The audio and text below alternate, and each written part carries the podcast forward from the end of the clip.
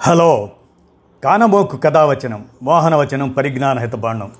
శ్రోతలకు ఆహ్వానం నమస్కారం. చదవదగునెవరు రాసిన తదుపరి చదివిన వెంటనే మరొక పలువురికి వినిపింపబూనిన అది ఏ పరిజ్ఞాన హితబాండం అవుపో మహిళ మోహనవచనమై విరాజిల్లు. ఆ స్ఫూర్తితోనే నేడు సురవరంకు నూట ఇరవై ఐదవ జయంతి. మే ఇరవై ఎనిమిది పద్దెనిమిది వందల తొంభై ఆరులో జన్మించి యాభై ఏడు సంవత్సరాలే జీవించిన తెలుగు వైజయంతుడు. అరవై ఎనిమిదేళ్ళ క్రితమే మరణించినప్పటికీ నేటికి ఆయన సాహితీ పరిశోధక కీర్తిశేషుడు. కనుక ఆయన స్మృతిలో డి. భారతీదేవి రాసిన విశేష సమాచారాన్ని మీ కానమోకు స్వరంలో విని మీ పరిజ్ఞాన హితబాండంలో నిక్షిప్తం చేసుకోండి. కద్దరు దోవతి మోకాళ్ళ వరకు అంగి తెల్లని తలపాగా మెడపై నుంచి వేలాడే ఉత్తరీయంతో పదహారణాల తెలుగుదనాన్ని నింపుకొని కనిపించే గంభీరమూర్తి. తెలంగాణ ప్రాంత రాజకీయ సాంస్కృతిక చైతన్య స్ఫూర్తి సురవరం ప్రతాపరెడ్డి. పుట్టుకతో వచ్చిన ప్రతిభకు స్వయం కృషిని జోడించి తెలుగు సారస్వత క్షేత్రంలో బంగారు పంటలు పండించిన అక్షర కృషివలుడు సురవరం. ఆయన బహుముఖ ప్రజ్ఞానిధి.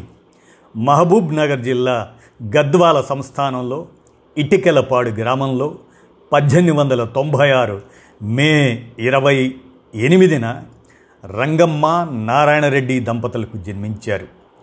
కర్నూలులో పాఠశాల విద్యాభ్యాసం చేశారు.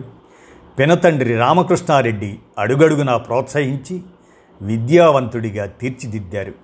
హైదరాబాద్ నిజాం కళాశాల మద్రాసులో చదువుకొని బిఏ బిఎల్ పట్టాలు పొందారు. విద్యార్థి దశలోనే సత్యాగ్రహోద్యమం అహింసా సిద్ధాంతం కద్దరు వస్త్రధారణ మద్య నిషేధం ప్రతాపరెడ్డిని బాగా ఆకర్షించాయి. సుఖంగా జీవించడానికి భూవసతి ఉన్నా ఉన్నతోద్యోగం చేయడానికి విద్యార్హతలు ఉన్నా నమ్మిన ఆశయాల కోసం పాత్రికేయుడిగా సాహితీవేత్తగా ఉండిపోయారు. ఆంగ్లం సంస్కృతం ఉర్దూ పారసీక భాషల్లో ప్రావీణ్యం సంపాదించారు. సురవరం నిరంతర పఠనశీలి విజ్ఞాన ఖని సంచార గ్రంథాలయంగా సమకాలీలు ఆయనను అభివర్ణించేవారు. భావకవి రామ్మూర్తి గద్వాల సిద్ధాంతి వెర్రి వెంగళప్ప యుగపతి చిత్రగుప్త సంగ్రామ సింహ మొదలైన కలం పేర్లతో పత్రికల్లో వ్యాసాలు కథలు రాసేవారు. మంచి వక్త విమర్శకుడు పరిశోధకుడిగా మన్నలను పొందారు. తెలంగాణ రాజకీయ సాంస్కృతిక చైతన్యంలో గోల్కొండ పత్రిక గొప్ప పాత్ర పోషించింది. తెలుగు ప్రజానీకాన్ని జాగృతం చేయడానికి తెలుగు భాషా ప్రచారానికి సురవరం పంతొమ్మిది వందల ఇరవై ఆరులో వారానికి రెండు రోజులు వెలువడే గోల్కొండ పత్రికను ప్రారంభించారు.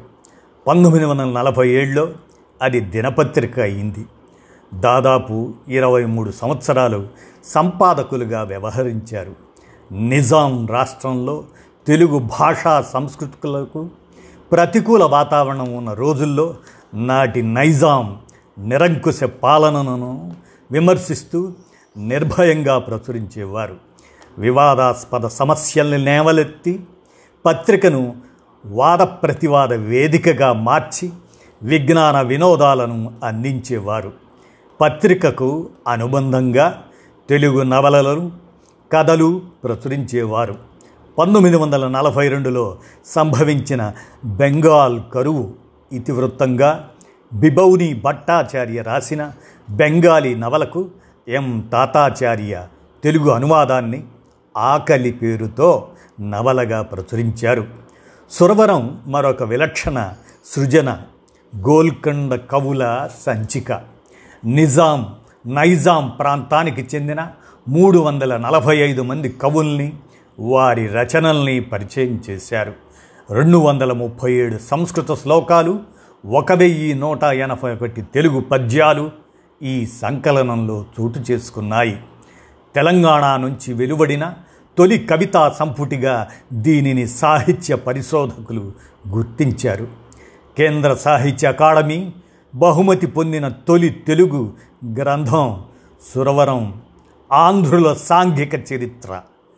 సాహిత్య ఆధారాల నుంచి సాంఘిక చరిత్రను నిర్మించడం అనే ప్రక్రియకు ప్రతాపరెడ్డి ఆద్యులు మార్గదర్శకులు.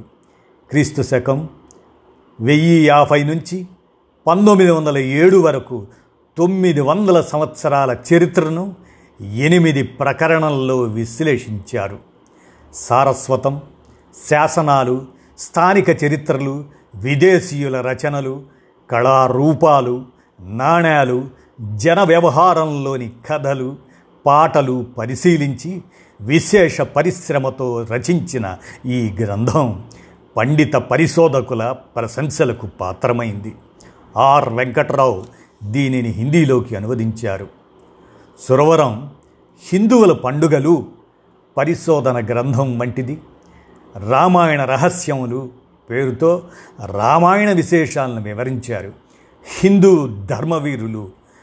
దీనిలో దేశంలోని వివిధ ప్రాంతాలకు చెందిన పదిహేను మంది వీరుల వృత్తాంతాలను రచించారు. సురవరం మంచి కథా రచయిత నిరీక్షణ కథ చాలా భాషల్లోకి అనువాదమైంది. శుద్ధాంతకాంత నవలను భక్త తుకారాం ఉచ్చల విషాదం వంటి నాటకాలు రాశారు. కొన్ని రచనల్లో మహబూబ్ నగర్ మాండలికం కనిపిస్తుంది. నాటి తెలంగాణలో సురవరం ప్రమేయం లేని ప్రజా సంస్థలు లేవంటే అతిశయోక్తి కాదు. తెలంగాణ ఆంధ్ర మహాసభ తొలి అధ్యక్షుడిగా వ్యవహరించారు. ఆంధ్ర సారస్వత పరిషత్తు విజ్ఞానవర్ధిని పరిషత్తు శ్రీకృష్ణదేవరాయాంధ్ర భాషా నిలయం వంటి సంస్థల స్థాపనలో తన వంతు కృషి చేశారు. నిజాం రాష్ట్రంలో గ్రంథాలయోద్యమానికి ఆద్యులు వీరు. మూగపడిన తెలంగాణ మూల్గిన తొలినాటి ధ్వనిగా సురవరాన్ని దాశరథి అభివర్ణిస్తే మూర్ఛపోయినట్టి తెలుగు జాతి సంస్కృతికి టీకాలు తీసిన మల్లినాథుడు సంస్కృత మహాకావ్యాలకు భాష్యాలు రాసిన విమర్శకుడు కవిగా సి. నారాయణరెడ్డి పేర్కొన్నారు. సురవరం పంతొమ్మిది వందల యాభై రెండులో మొదటి సాధారణ ఎన్నికల్లో వనపర్తి నియోజకవర్గం నుంచి శాసనసభకు ఎన్నికయ్యారు. దాశరథి మహాంధ్రోదయం కావ్యాన్ని సురవరానికి అంకితం ఇచ్చారు. తెలుగువారిని స్వస్థాన వేష భాషాభిమాన మాననీయులుగా చేయడానికి జీవితకాలం శ్రమించిన ఈ చైతన్యమూర్తి పంతొమ్మిది వందల యాభై మూడు ఆగస్ట్ ఇరవై ఐదున తనువు చాలించారు అని డి. భారతీదేవి సురవరం ప్రతాపరెడ్డి నూట ఇరవై ఐదవ జయంతి సందర్భంగా వ్రాసినటువంటి సమాచారాన్ని మీ కానమోకు స్వరంలో వినిపించాను. శ్రోతలుగా మీ పరిజ్ఞాన హితబాండంలో దీనిని నిక్షిప్తం చేసుకోగలరని ఆశిస్తున్నాను. విన్నారుగా ధన్యవాదాలు.